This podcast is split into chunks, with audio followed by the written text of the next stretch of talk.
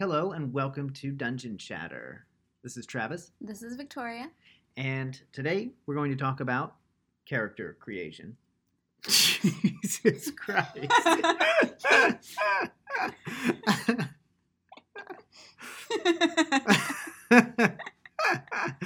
Uh, hey, here's the plan. Here's my setup for you.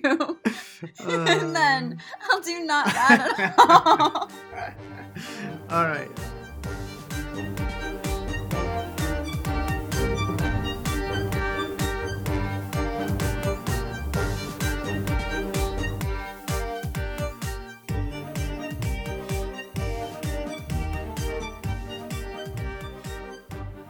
Hello and welcome to Dungeon Chatter. This is Travis, This is Victoria. and today C is for Character creation. Cool.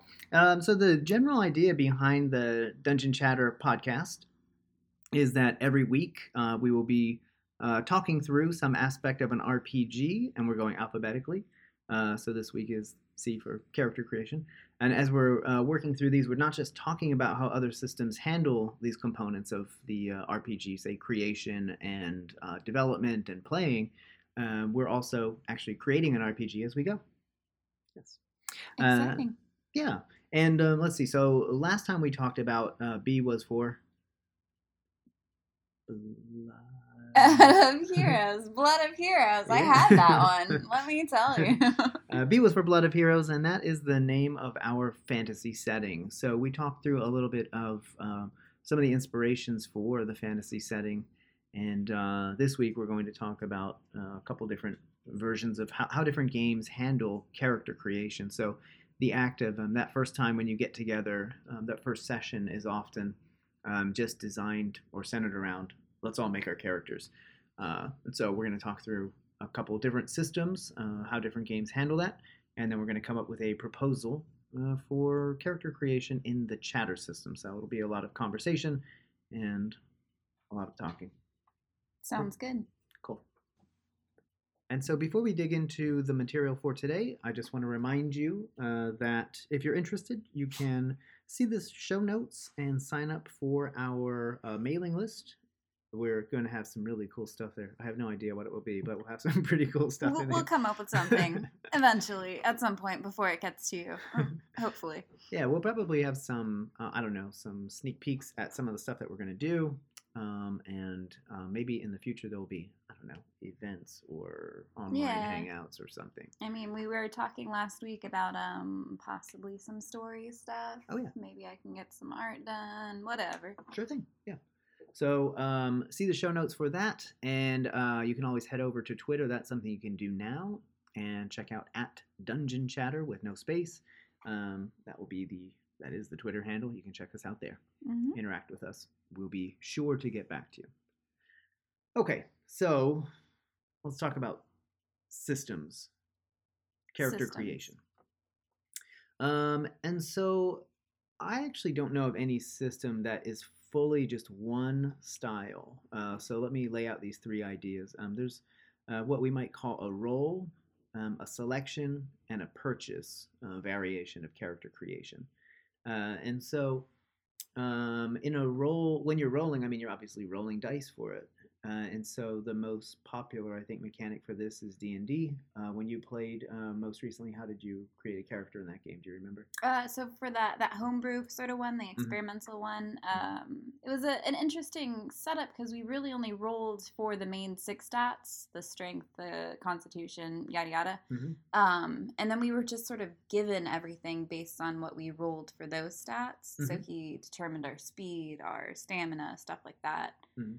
Um, based on those six rolls. And I mean, we we there were other things too. Like we could be like, oh well, eventually I want to have this really awesome like broadsword that does this and this. And he's like, all right, so we're gonna start you off with a jank ass sword, and eventually you can maybe get to that. So there was a bit of like, here's what I foresee for the character, and then he would sort of give you something uh, Okay. based on what you said.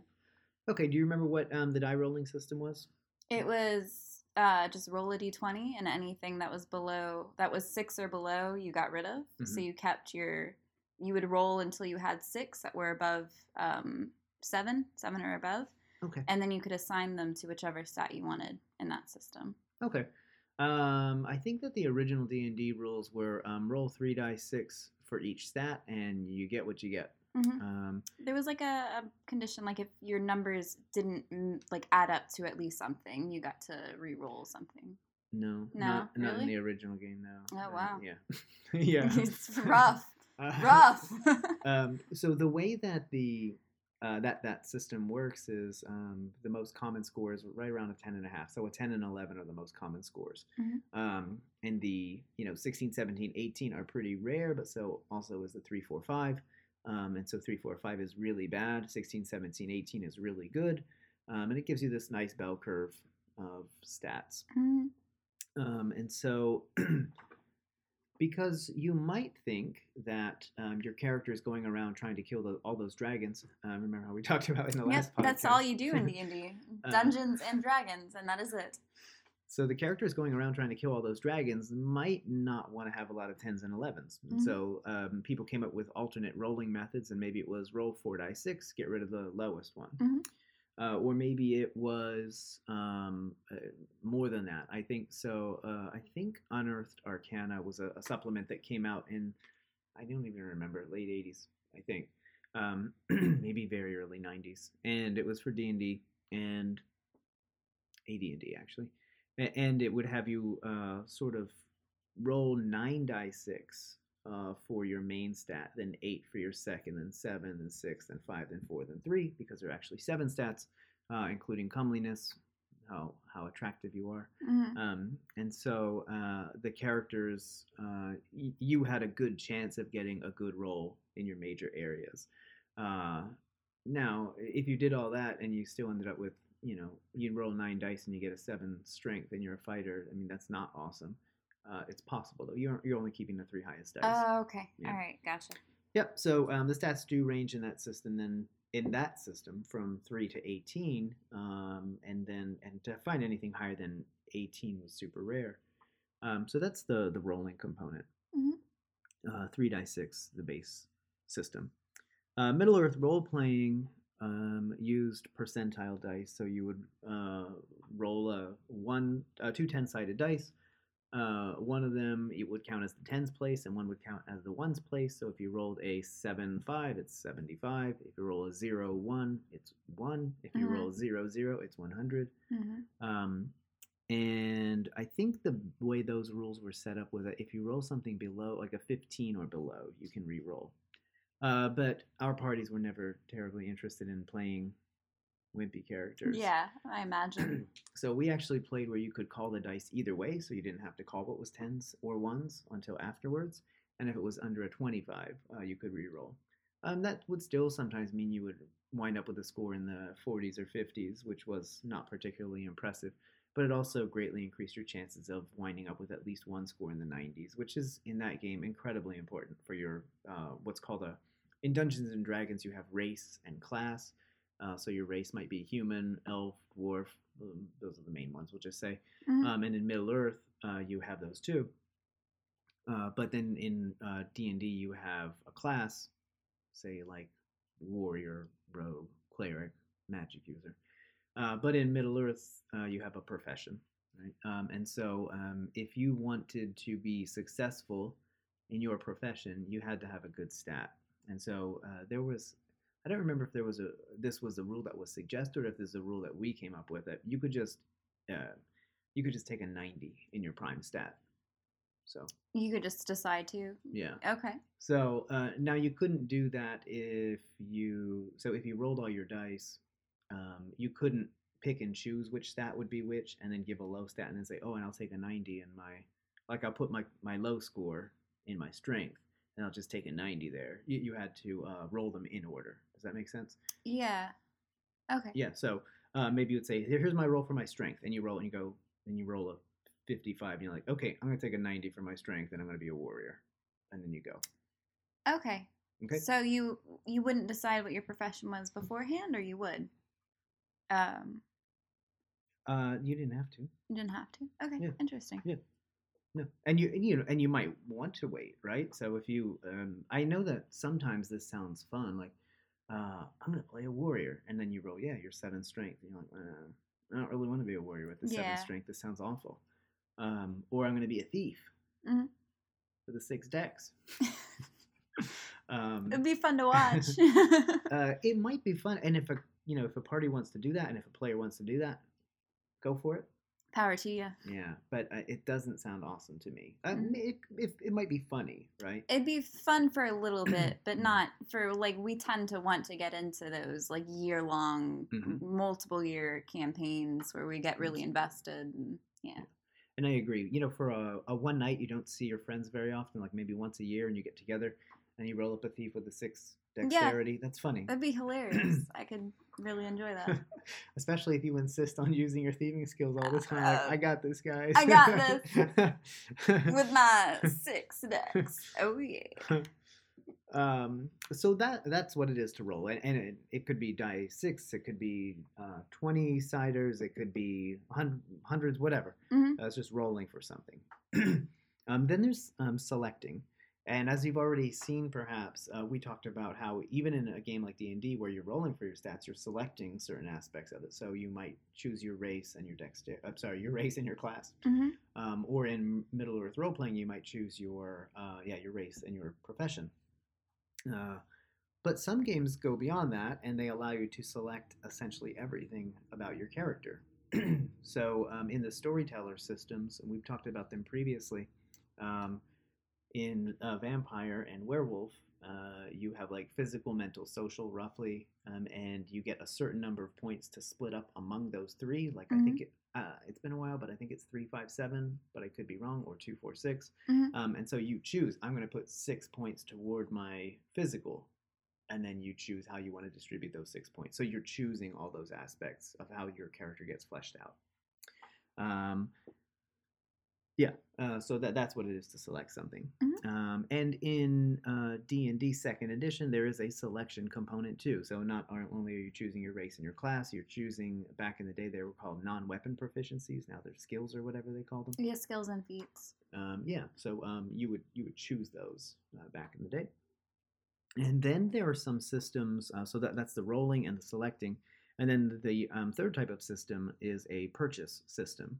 Um, and these are for this is especially for uh, games that get kind of um, multiple tiers to them. So there's a game system called GURPS, Generic Universal Role Playing System. And GURPS could be a game where it's just a bunch of um, mundane people going out and trying to solve problems, um, or it could be superheroes. Uh, and so the character creation rules actually give you a number of points, like a pool to work from. And so maybe if th- these aren't these numbers are not accurate, right? But but if you're a, normal person, maybe you get 100 points to buy up all of your skills. Uh, but if you're a superhero, maybe you get 300 points to buy up all your skills. And that roughly does mean something like you'll be at least three times as capable. Um, and so in the the the purchasing versus the selection, one of the big differences is typically that um, for purchasing, it, it's often very easy to purchase um, poor scores and very hard to purchase really expensive scores, but kind of normal, like intermediate cost to get an average score. So if you're willing to sacrifice in a couple areas, you could end up with some tremendous skills.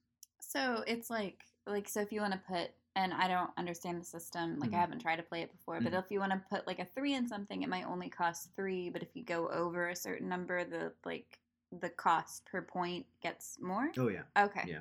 Mhm. That's interesting. Yeah, and so maybe you could have a character who walks around, like say, suppose you have six stats, and we're thinking roughly about D and D three to eighteen range. Range. Maybe you could have, you know, three threes and three 18s, Mhm. uh, which might be fun to play. That'd so- be fun to watch. Um, so there is a level of personalization there. Um, some of the benefits, very quickly, of the, both the selection and the purchase uh, method are that you can really create a character on your own, and no one can call you on it uh, because you can always demonstrate that you follow the rules. Um, if you say, "Oh, I rolled up this character on my own," check out the stats. Yeah, and yeah. Oh, that's a lot of 16s and 17s and 18s. That's pretty impressive. yeah. Um, so that was always a bummer that you couldn't uh, work on your, you know, you would have to roll up your character and then plan, or plan and then hope that you rolled well Yeah. uh, in a rolling system. hmm Okay, so those are the three systems. Mhm. Um, and I think we've talked through. Um, so uh, GURPS and Marvel are two of the purchase systems that I know of. Um, the storyteller is a selection based, and uh, D and D and MERP are roll. I, in fact, I think most games tend to have at least some roll component to them. Yeah. But again, Most tabletop, yeah, for sure. Mhm. RPGs.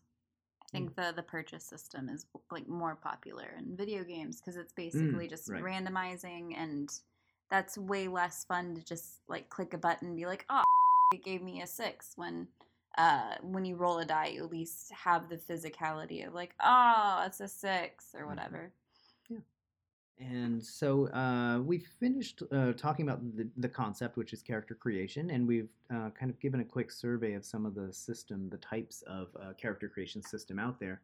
Um, and so now we'll just uh, share some stories, uh, Yeah. some either um, pleasant stories or not so pleasant stories that we've had with character creation.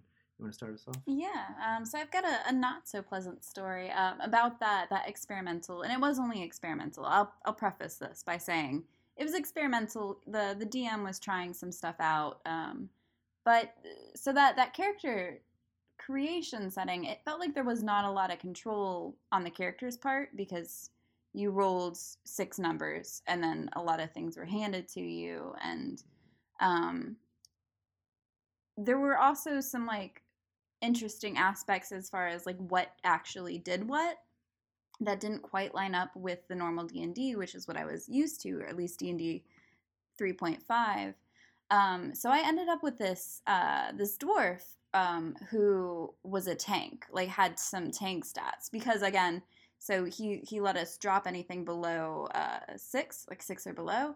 So I ended up with like a 20 an 18 two 19s like i had really high stats um but and I, so i put them in like strength and constitution and my plan was to be like this tank who would just run out and like start start you know hacking stuff and taking some damage.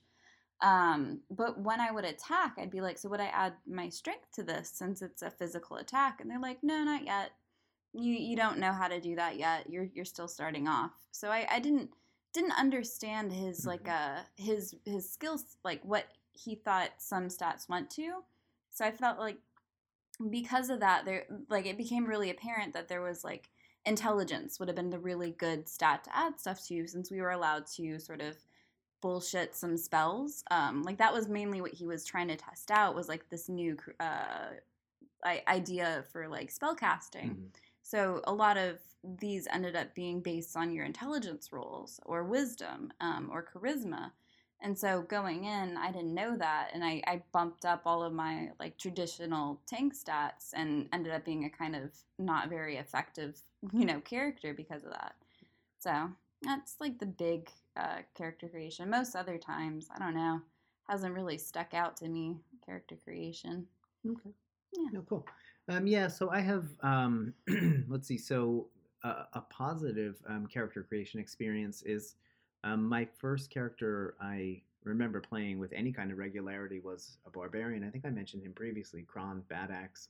Mhm. This is like an eight year old character. Oh. eight year old me. You yeah, Eight year old me. made him when you were eight. And high on the Conan uh, Conan Sure.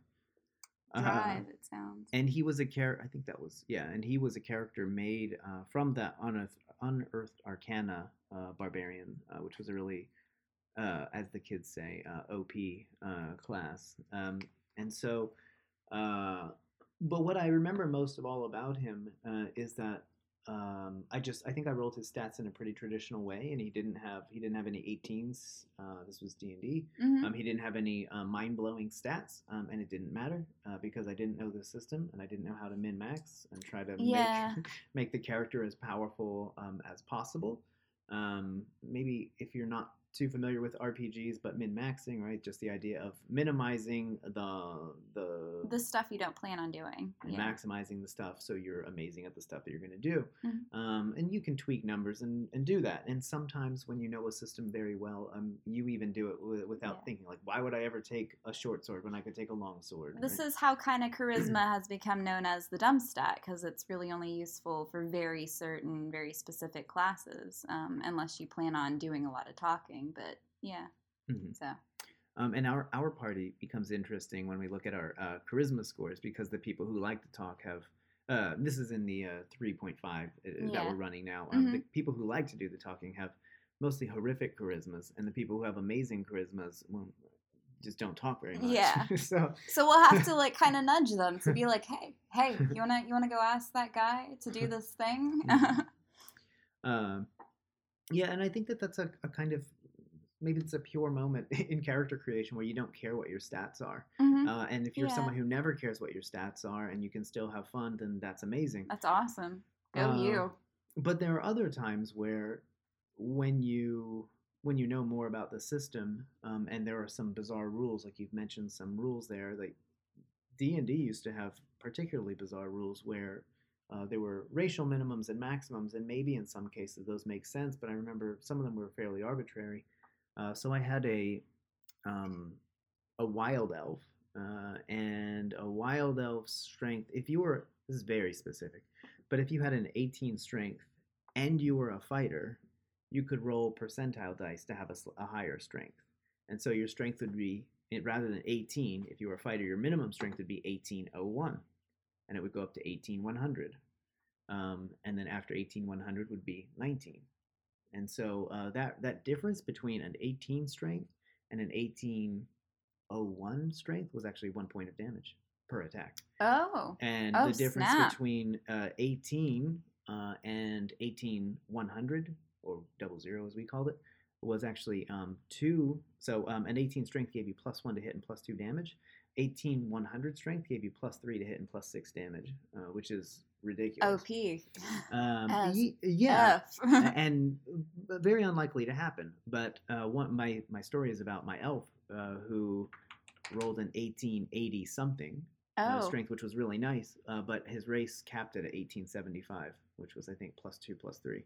Uh, so he should have been plus two plus four by the roll, but he was capped by a racial modifier. That's a weird.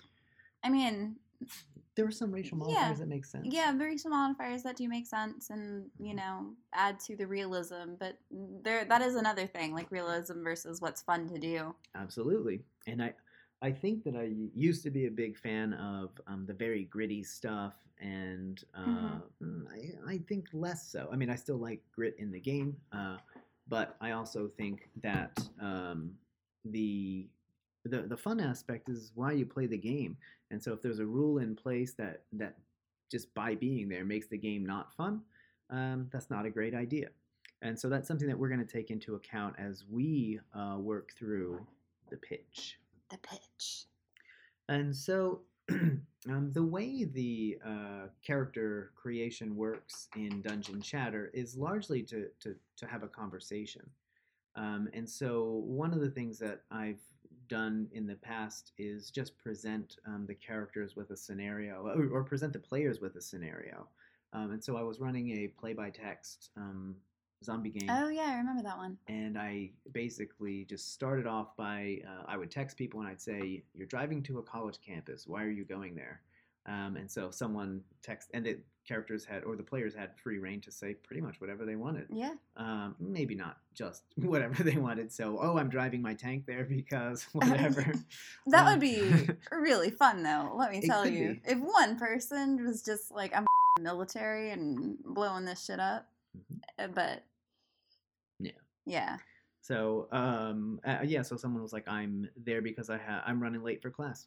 Mhm. and someone else is I'm there to pick up my girlfriend. I'm whatever, right? So um, they gave me that story, and then I say, oh, and how are you getting there? And someone was on a bike, and someone was driving, you know, some piece of trash car, and someone was on the bus. I might still have these texts. By the way, I'm gonna have to look through them. I forgot that I'd played this RPG. Like Uh-huh. we, it was such a long time ago. Yeah.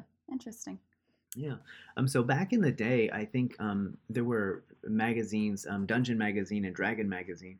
Um, Dungeon Magazine had well dungeons in it, modules, um, adventures to play through, and Dragon had um, just discussions and rules and items and things like that.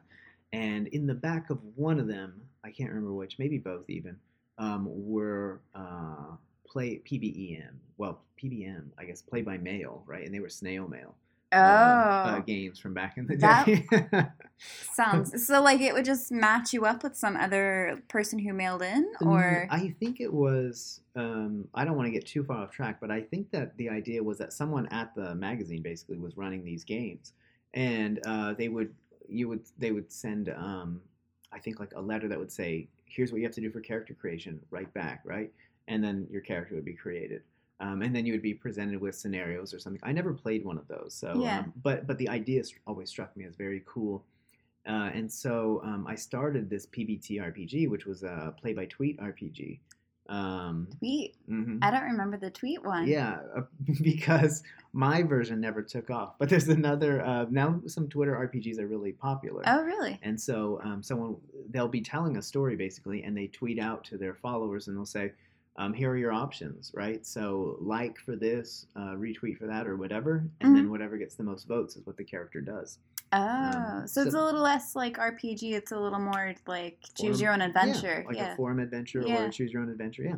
Um, and so yeah, and that was pretty cool. Now I- didn't want to play that kind of game because I didn't want to just have one character. So uh, Mhm. when we did the, I still call them PBT RPG. So the uh, play by text RPG. Mhm. Um, yeah, it was just playing a, an RPG through text, uh, through Yeah. group, group text. Yeah, through group text. Yeah. Yeah. And that was uh, when I played. That was super cool because I didn't know at all what anyone else was doing, and Mhm. I, I kind of really enjoy that in a game. The the sort of not having to worry about metagaming and stuff, and like I had no idea who else was there, Yeah. and so I, I think I ended up running into people and not Mhm. realizing that they were player characters. Mhm. Uh, and I was just like fucking around with them, and I was like, oh snap! I get a text from a random number telling Mhm. me like talking to me about. I was like. Whoops.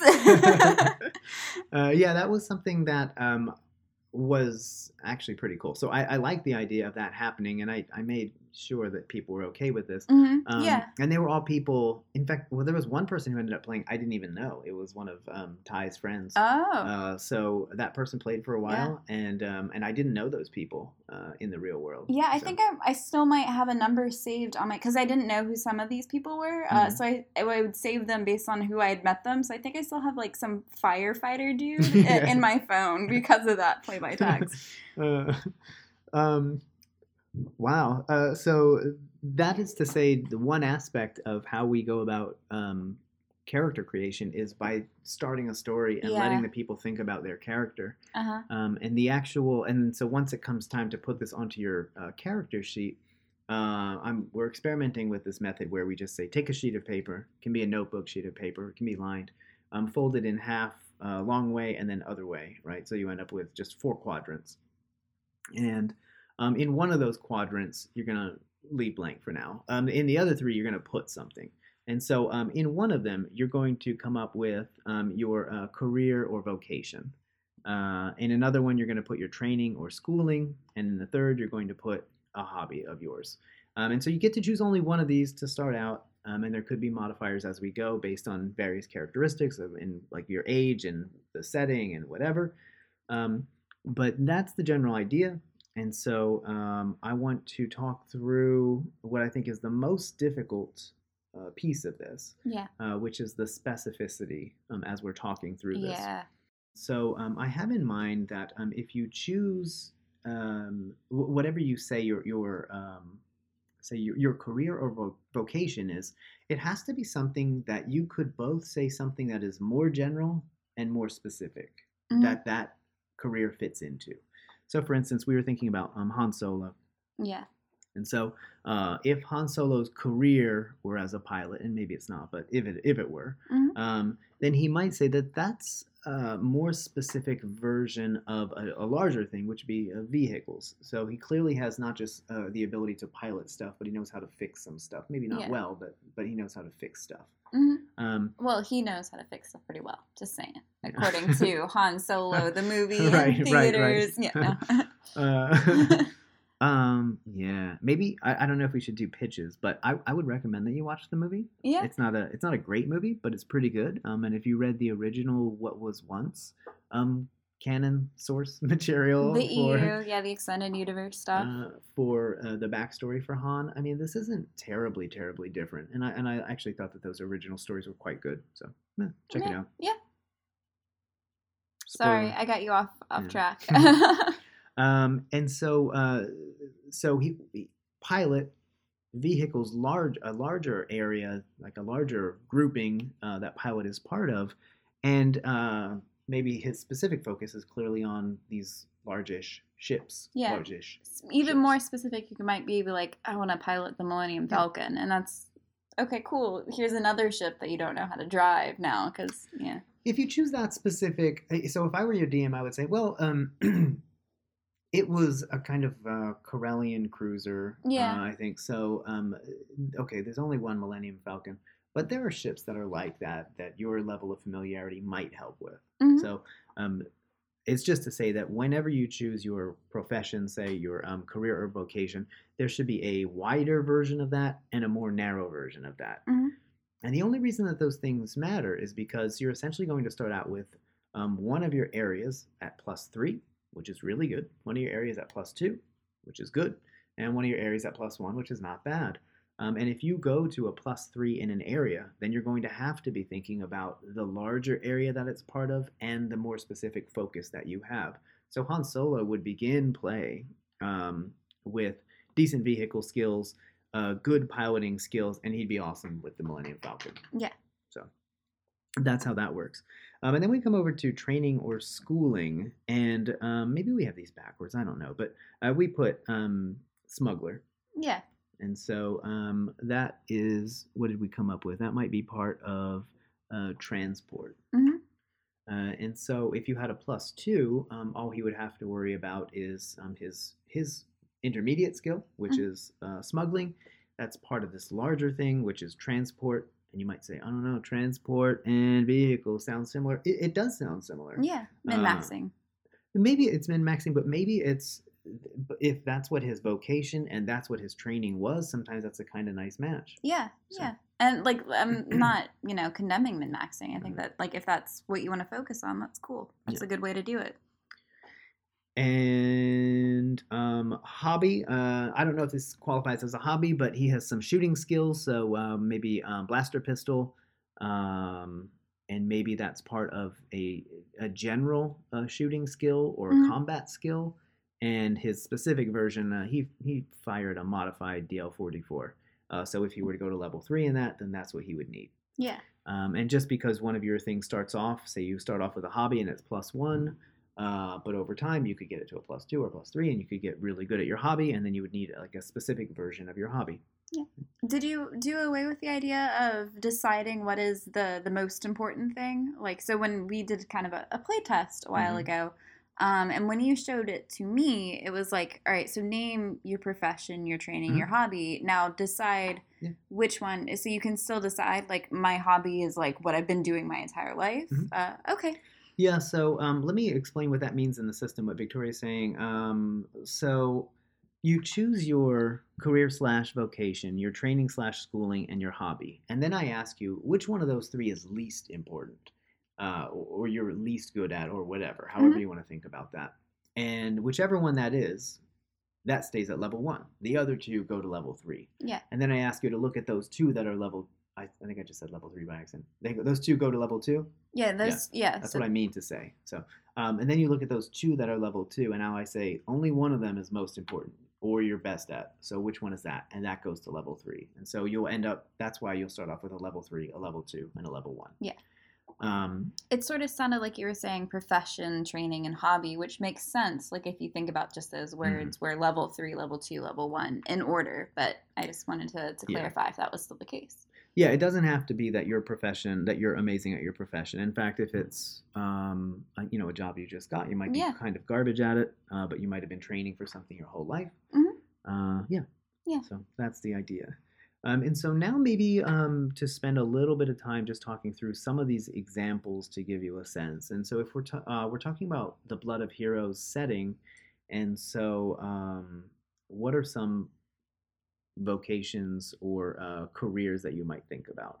Uh, so I uh, we've written out a few here, and Yeah. so um, I I mean, a, a good one would be soldier. Like that's a good kind of medieval setting, Roman setting. eh, Like soldiers exist anywhere. So Mm-hmm. soldier is my profession. Um, and soldier, you can think about what larger umbrella that falls under, and you might choose a couple different things. Mhm. Um, so you might choose it for the political aspect of it. Uh, in this case, we chose military. So uh, being a soldier is clearly a kind of subset of being uh, a military thing. Doesn't it? Does you know? It could, like I said, it could fit into other areas too. Uh, but soldiers, military. And then for the focus, we chose, for instance, a swordsman. Look like sunbeam to me the from the sunbeam or swordsman. I'm the sunbeam soldier. I Uh, mean, that'd be a cool. You could be a magician soldier. Like that could be your focus if you wanted it to be. But yeah, swordsman. You Yeah. could. Um, you could be a sunbeam swordsman. You could be um, Thundarr the Barbarian. Um, if you remember that cartoon from like the '60s. Are you asking me? Because no, I don't. I only remembered in you know Our one uh, audience reruns. member might. uh, Thundarr the Barbarian has just this handle. It's basically a lightsaber before lightsabers. Uh, so it's like a lightning-looking sword um, that flares up when he uses it. That's cool. Um, yeah. So um, swordsman as the specific focus uh, would mean, I, I- and you you might choose something uh, similar, like you might say soldier, military, but archer. Mhm. And then clearly your focus is something different, but you'd have some of the same general skills.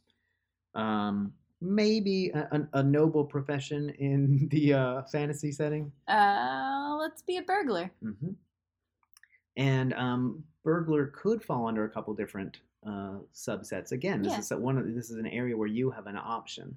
Um, and so uh, I like the idea of the kind of athletic burglar who's climbing walls, like the cat burglar. Parkour. Yeah, the Parkour. burglar. uh, there was, a, um, I think there was a a special class in D and D called a cat burglar. Uh, thief acrobat is what it was. The thief, Thief acrobat. acrobat. Yeah, the thief acrobat. Um, and so we've chosen athlete um, as Mhm. that general skill, and uh, I chose acrobat as the specific skill because I was inspired by the thief acrobat. The thief inspired by. Yep. uh, so, well, what is it that a thief acrobat does that a thief doesn't do? Acrobatics, obviously. Clearly. I, I just want to see how many times you can fit acrobat into this example.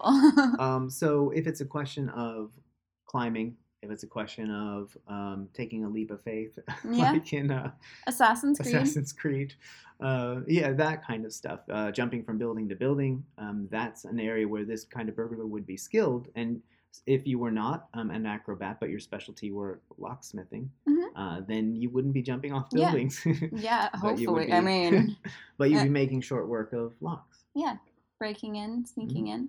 And like one of my favorite things about this is like how versatile it can become. And also, I think we're going with the sort of um, say what you want and we'll try to fit it Mhm. into the system. And Yeah. so it lets you like you know, branch out your character in ways that I think a lot of other systems can't do because there's more defined uh, classes and Mhm. things. Yes, uh, uh, right. So this is something I don't know if this has become clear at this point, but um, there are no classes in the You- game. Yeah, Uh, I've I'm I know that on one hand classes give a lot of guidance and structure, and that's nice for new players. and for some DMs, yeah, who really just you know don't want to have to think about every aspect of their of every player. Yeah, That's true. I do have a special advantage here because it's my game, so I get to decide how things play out. uh, Mhm, yeah. But I, I want to make this um, so that it's playable. And so I have a note here that one of the most important things about this character creation process is that on one hand, you can go and do all this stuff on your own. You, you can uh, make a pitch for your character. Yeah. Um, but having that conversation with your DM uh, is actually there's a good conversation to be had, which is I want to play this kind of character. So I want to be a ranger with uh, uh, whose skills fall under the general area of wilderness, and I want to be that mage killer. Remember you Yeah. came up with that character last Oh time? yeah, yeah, yeah. I wanna yeah go hunt some some magic workers or magic users, yeah. Uh, spellcrafters. spellcrafters. Some others. Um, Sorcery um, fabricators. Uh, some uh, can't think wizard wizard men wizard men. uh, uh, so whatever that is, right? So um, you want to do it, we can find a way to do it, right? So um, what are the mage, uh, what are the mage killing skills that you might have? Would that fit into a hobby? That would be like uh, you'd be like uh, Brad Pitt. He's in the Nazi killing business. Um, but you're in the mage killing business. uh, is it just a hobby? Um, is it something you've trained specifically for, or are you actually making a living uh, Mhm. doing this thing? Uh, and yeah, so and we could talk through that. My hobby is killing wizard men. My hobby. Spellcaster people. Uh, so um, those are the general ideas here. Um, yeah. Uh, and so I, I think that it, at this point we would normally come to the section that is called hack and slash. Um, and so one of the drawbacks Um, I think I actually started to say this before that break. One of the drawbacks to a classless system, or one of the benefits of a classless system, um, is that structure that it provides. But one of the drawbacks is I think you said that backwards. One of the benefits of a classed system Oh is yeah, yeah, yeah. totally. I, I totally messed that up. Yeah. So one of the benefits of a classed system, so where there are classes, like if your character is a warrior, if your character is a ranger, if your character is a cleric, uh, it's a priest, right? A priestly spellcaster. Um, that tells us a lot about your character. Mhm. Um, and in D and D, um, especially back in the day, if you were a warrior, that probably told us you had a longsword and a shield and chainmail, right? It told us all this information about you. Mhm. Um, but one of the the drawbacks to a classed system is that you struggle you have to look elsewhere for the flavor or you might struggle to make your character stand out you might even this is a problem that i think newer players have Yeah. um, you might not have a, a personality like you might not have any idea about who your character is Yeah, I remember when I came into the D and D game, and I was like, I want to be a ranger. That sounds cool, and I had no idea what else. Like, I, I was just all I was picturing was through the woods, maybe on a horse, shooting some arrows, and that's all I had to go on getting into the D and D. And it really showed in the first few times we played that I didn't have any sort of personality Mhm. beyond uh, whatever. Like there wasn't much role playing to it. It was Right. just thinking of stats and um, what I could do and what I couldn't get away with. So the um, sometimes uh, so Rolemaster R O L E master that game uh, Mhm. that's uh, we've talked about this before. It's that more complicated version of Middle Earth role playing. Um, Rolemaster is sometimes jokingly called R O L L master because all you do is roll and roll and roll and roll and roll. And some sometimes I think people talk about role playing as R O L L, where the game is just about rolling the dice and, and doing all this stuff. Um, and and I do think that with new players, that can become a trap that you might fall into, uh, Yeah. where I, I don't know anything about my character. All I know is like, what die do I roll now? What do I roll now? What do I roll now? Yeah. Um, and not have much personality. Mhm. Um, And I mean, I think that's tough for most people Mhm. unless you kind of do that. Like, so actors, I think, have a really easy time getting into a personality where most people don't have to, don't normally think of this sort of creative stuff. So it, it does take a long time for them to get into a sort of, you know, not themselves in Mhm. what they think this uh, setting would be. Sure. So this is so I'm I've always been happy to go without classes in my game. Um, and then there are reasons for that. So uh, what maybe what we should do as a kind of troubleshooting thing is to provide some archetypes, some sample characters. Yeah. I mean, you could always just take one of those sample characters if you want, um, and you you know by reading the character bio, uh, you would be able to figure out this is kind of what my character is about, and I, and I can I get it, and I can play that character. Mhm. Uh, but if that's too limiting to you, then this is the opportunity for you to um, have a conversation with your DM. I don't even know if we're going to call the DM the DM. Uh, maybe it's the GM. referee, the we could GM, just the say, whatever. yeah, GM. The referee. Yeah, referee is some game uses referee. I don't know. I, I really want to go with that, and then I'm just gonna get you a black and white striped shirt for whenever we play. yeah, you'll just be the ref, the ref. Can do. Uh-huh. um, so is to have that conversation with your uh, GM, we'll Mhm. say, about uh, well, what exactly can I do? Um, what's too specific here? What's too general here? Um, and I want to make that the kind of thing that is resolved by conversation. So not by DM stipulation and not by a player You know, just saying it, Yeah. uh, but by conversations. Um, I, I think ultimately everyone's going to have to decide on something because uh, otherwise a, a DM or a GM isn't going to run a game that they don't want to run. Mhm. And if a player doesn't want to play, then they're not going to play. Yeah. So um, somehow or other, people have to come together and understand. And so um, some ground rules for what might be acceptable. That's why earlier I said when we were talking about that play by text RPG, if someone says, I okay, there's a zombie outbreak that I that you don't know about, by the way. Um, and Yeah. I, I roll up in my uh, tank. I'm like, well, I mean, Yeah. that's probably not right. yeah. Um, but maybe, maybe it's just um, you know, If uh, you've got a good reason, like I feel like if you can make a case for what you want to do, Sure. like that's a yeah, And uh, for what it's worth, I mean, the tank wouldn't have unbalanced that game because there was too much. Your tank was useless in classrooms and Yeah. offices and you things. just blow through the college, killing hundreds of people in your path. Yeah, um, and so uh, choosing to be a mage killer uh, in this world is fine.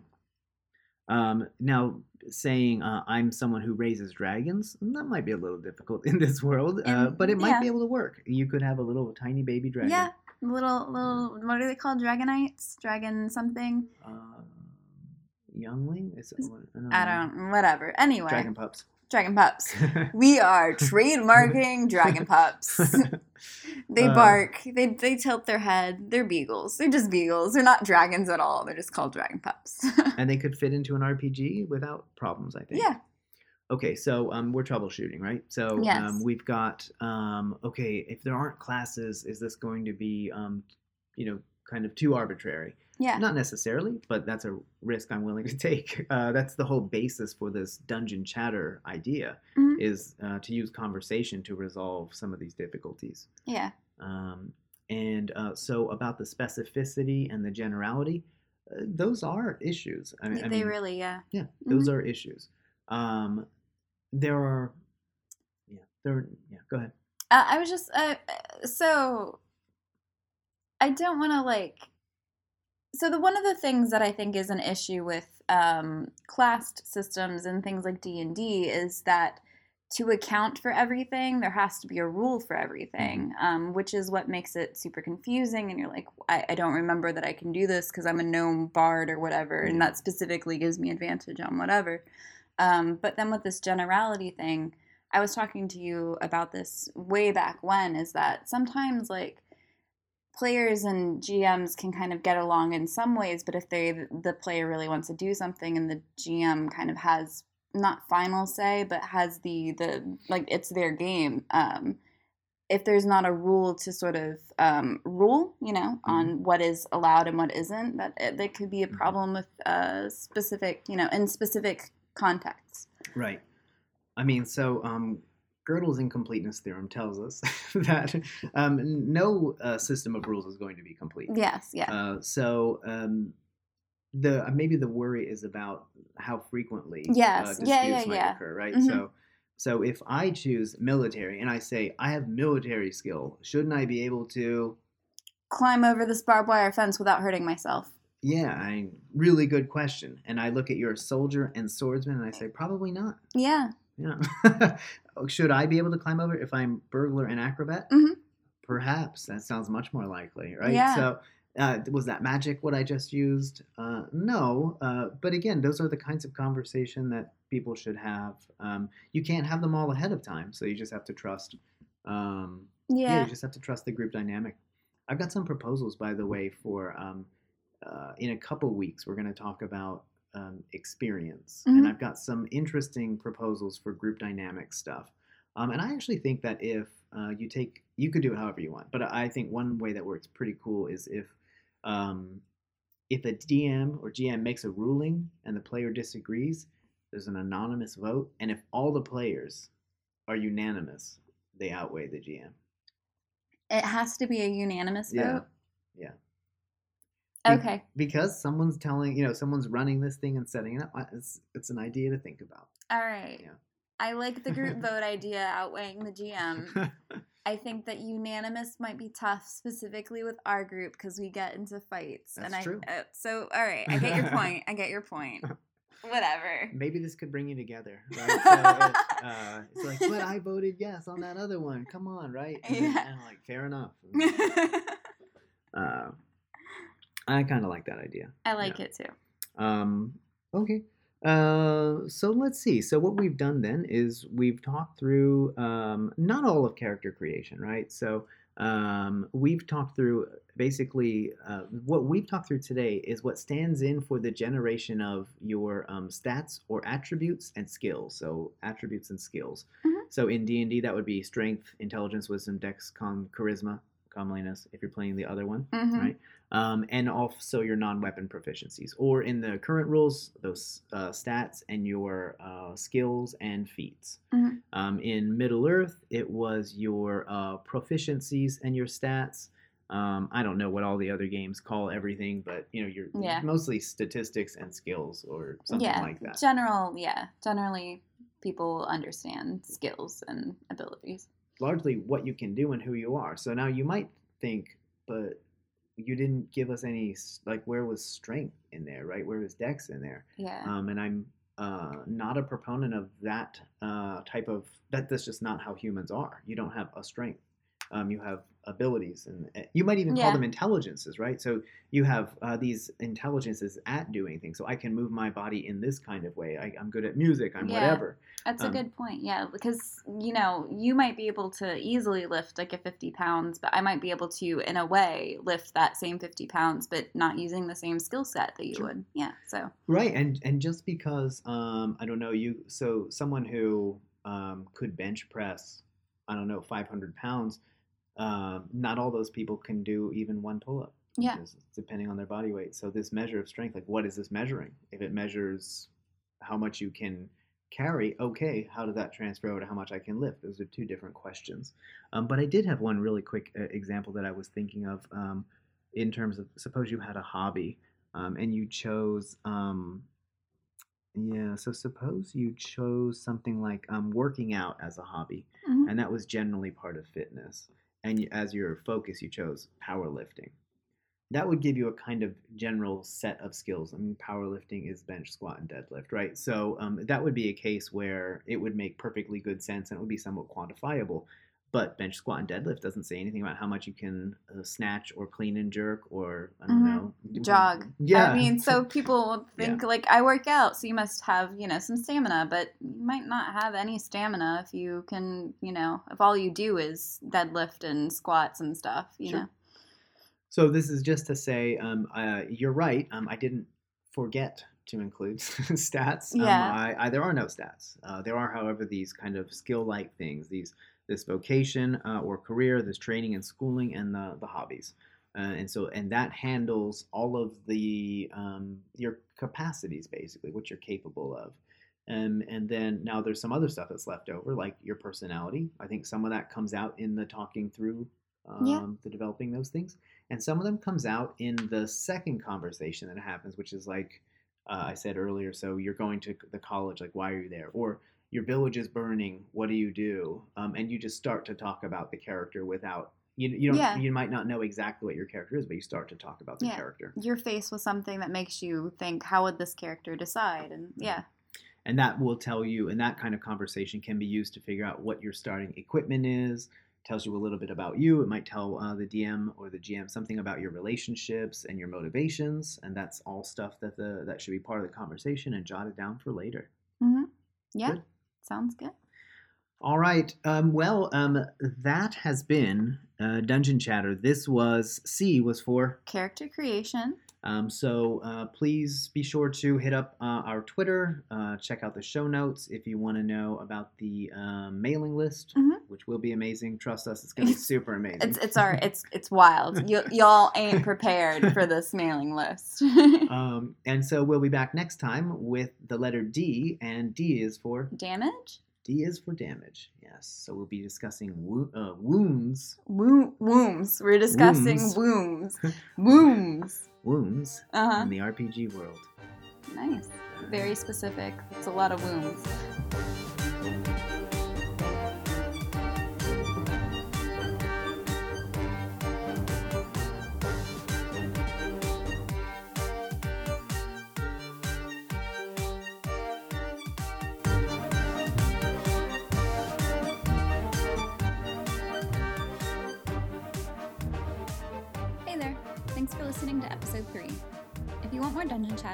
Check us out at dungeonchatter.com or follow us on Twitter at, at dungeonchatter.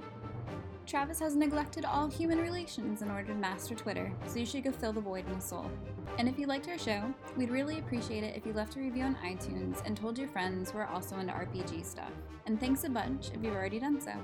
Our next episode, D is for Damage, will be out in two weeks on Friday, September 7th, so we'll see you then.